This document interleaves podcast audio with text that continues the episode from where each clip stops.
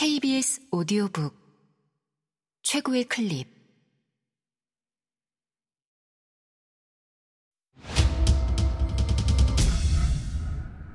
KBS 오디오북.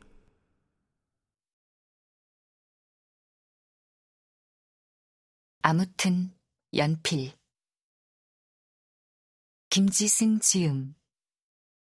성우 김성희 읽음 마녀의 빗자루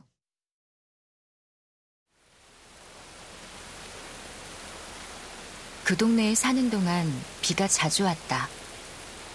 동네 한가운데를 가르는 큰 길은 한강공원 입구로 연결되었다.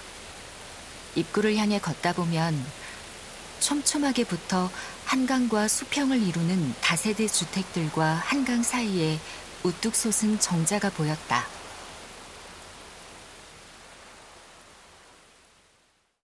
1424년에 지어졌다가 1925년에 소실되었고 1988년 서울 올림픽과 관련한 공공사업 중 하나로 복원되었을 정자는 온전한 기념물이라기보다 어쩐지 지붕 있는 무덤에 가깝게 느껴졌다. 무덤은 여러 번 이름이 바뀌었다. 그중 첫 번째 이름이었던 희우정.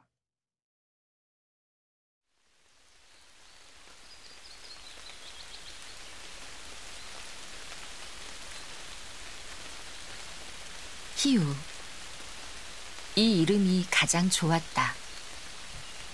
성정실록에는 오랜 가뭄 끝에 단비가 순조롭게 내려 만물이 소생하게 된 다음에야 희우라고 하는 법입니다. 라는 예문이 등장하고 동네를 떠나기 전까지 오랜 가뭄은 없었으니까 내가 그곳에서 맞은 비를 희우라고 할 수는 없었다. 그래도 지붕 있는 무덤 같던 정자 위로 내리는 비를 나는 희우라고 불렀다. 비가 시야를 방해하는 날이어야 정자는 겨우 경승지이자 기념물로 보였으니까. 지나치게 맑은 날 정자를 찾은 사람들은 그곳에서 한강을 바라보다가 예상보다 큰 자동차 소리와 탁한 공기를 어쩌질 못하고 겸연쩍은 얼굴로 내려왔다. 그들도 나처럼 대단한 무엇을 기대하고 정자를 오르진 않았을 거다. 허무하다 싶게 특별할 게 없어도 괜찮았을 테고. 다만 10분 정도라도 들고 간 연필을 조용히 쓸 수 있었다면.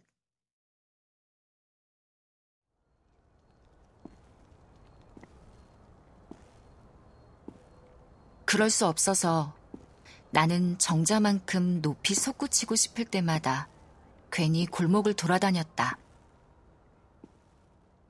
그러다가 몸을 숨기기 좋은 곳에 쪼그려 앉아 그 정도 눈높이에서 볼 수 있는 것들을 다리가 저려올 때까지 관찰했다.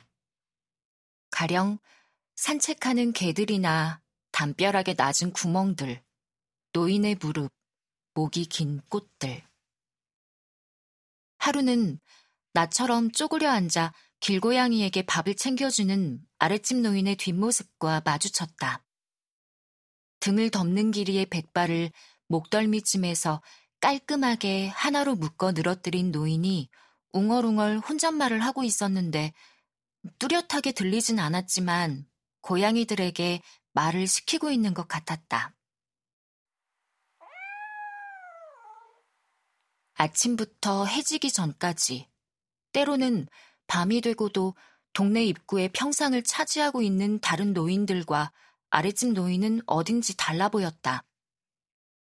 도통 어울리지 못하고 겉돌았다. 나는 그런 걸 그냥 알게 되었다. 어지럽게 이어지고 틀어지는 골목마다 쪼그려 앉아 있다 보면 귀 기울이지 않아도 들리는 이야기들이 많았다. 사실인지 아닌지는 알 수 없는 이야기들. 사실인지 아닌지는 중요하지 않은 이야기들. 이제 출근해요?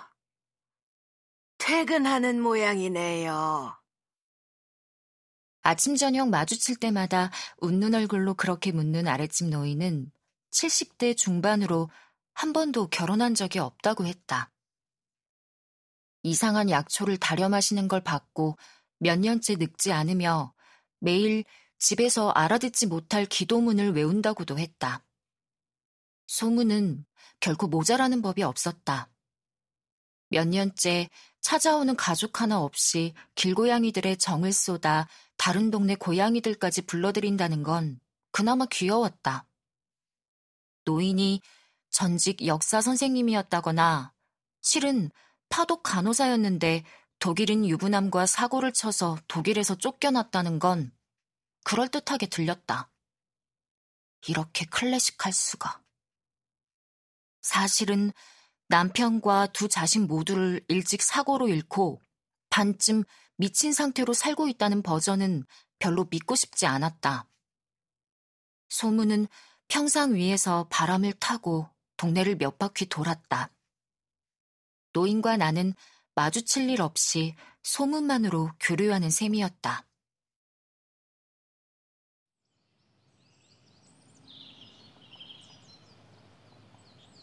그러면서도 가끔 섬세하고 부드러운 노인의 목소리가 아래에서 들려오면 그가 사람이 아닌 것들에게 말하고 있음을 알 수 있었다. 새나 고양이나 벌레 같은 것들에게.